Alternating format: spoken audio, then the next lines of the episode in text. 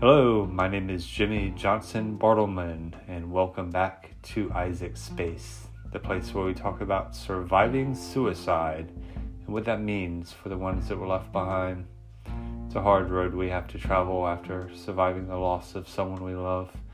These are just my messages along the way, and I hope it's helpful and I hope it's meaningful to you, and I hope somehow it helps you get through your day. Stay with us, we'll be right back.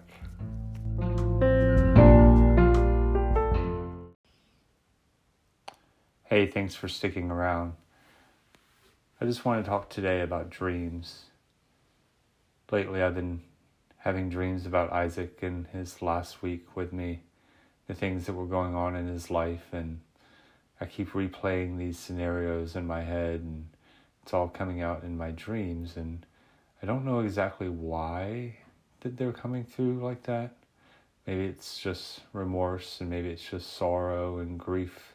My body's way of dealing with things, but it's been really hard on me, and I've been over emotional and oversensitive to other people around me, and even angry at times with the ones that I love and the people that surround my life on a daily basis, and it's hard, you know. And uh, these dreams are very vivid, and it just makes me replay the scenario that happened, and it's just hard you know, and I just don't know how to deal with the emotions of it all.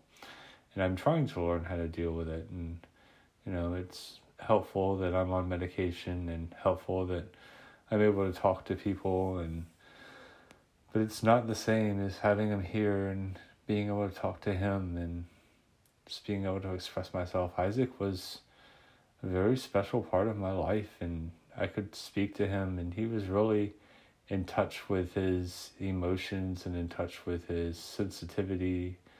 And he was very loving and very understanding and a good ear to listen. And even though he was only 14, he was a really good friend to me. And I really miss him. And some days are harder than others. And these particular days are worse than I've had in a while. And we're coming up nearing on the one year anniversary of him leaving and um, dealing with that as well. And I just trying to make the best out of life right now. And I know that it's difficult and it's going to be difficult as I approach that one year mark. But I know that I need to keep pushing forward for my other kids' sakes and for my sake and for my family, my wife. It's just got to be that way. So I don't know exactly what to do about the whole situation, about the dreams. I don't know how to deal with it because they keep happening. And I'm going to have to do more research and figure out what's going on there. See if there's, I'm sure there's underlying issues. Why wouldn't there be? Losing someone you love so, so precious to you is just difficult for your mind to wrap itself around and it comes out in our dreams and it's just hard to deal with. I think it's difficult enough losing someone you love. It's even more difficult, I believe, when it was their choice, it was their time, they thought, to go when someone chooses to end their life, to end their time with us here, it's hard to understand why. I think that's why my brain is so confused. Isaac was a happy kid. He made everybody laugh. He made everybody smile. He was always telling jokes. He was always doing magic tricks.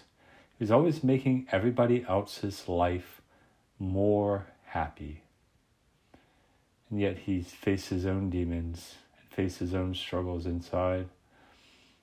Kids can be cruel these days. It was his first year in public school. But really, even the students weren't his biggest bully. And I'm not here to say who that bully was, but I hope that person gets what's coming to them. And I don't mean ill will on anybody, but I do feel that the person out there that made his life a living hell should have to pay for it. Should have to have. He should have some justification for his life. I loved Isaac, and I miss him every day. I miss having him here to tell stories to. He would always laugh at my jokes. We could always joke around together. I would always I would always tell him, don't die. That was always our motto. I taught a kids climbing club, and that was our motto. Be careful, don't die. I would say it every day. Isaac would do crazy stunts and things. Say, be careful, don't die. And then he did. He chose to die. He chose to take his own life. And I know mental illness was the cause of it. Because I suffer from it too. He was the happiest kid I knew. And he loved everybody. And everybody loved him. He was 14 years old and he chose to take his own life.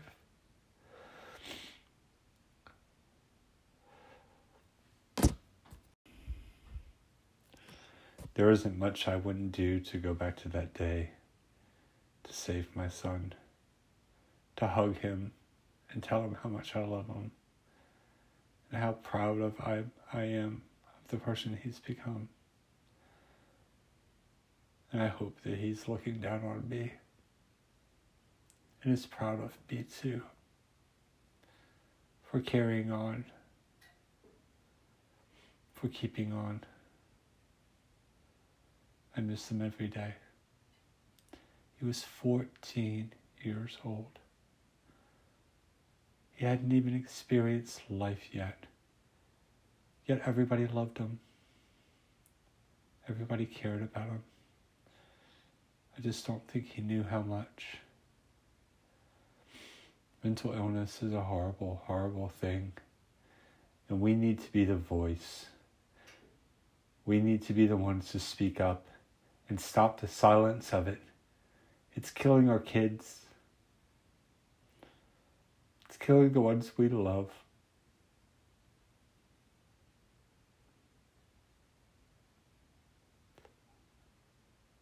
I've had enough death in my life. I want to live again. I want to be happy for my son.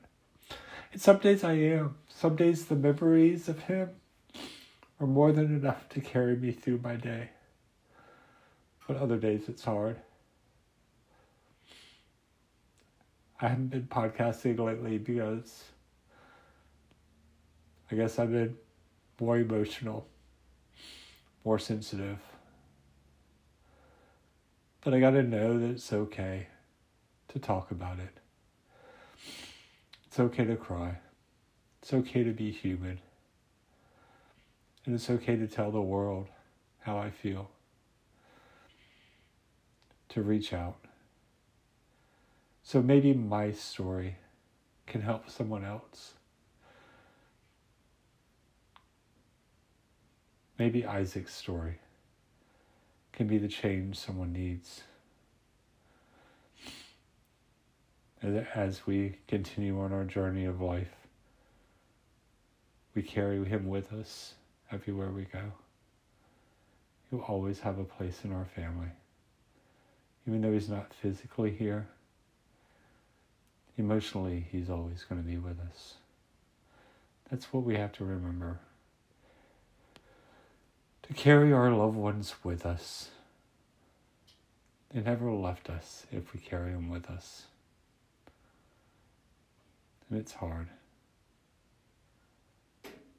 I love them so. I miss you, Isaac. Thanks for listening.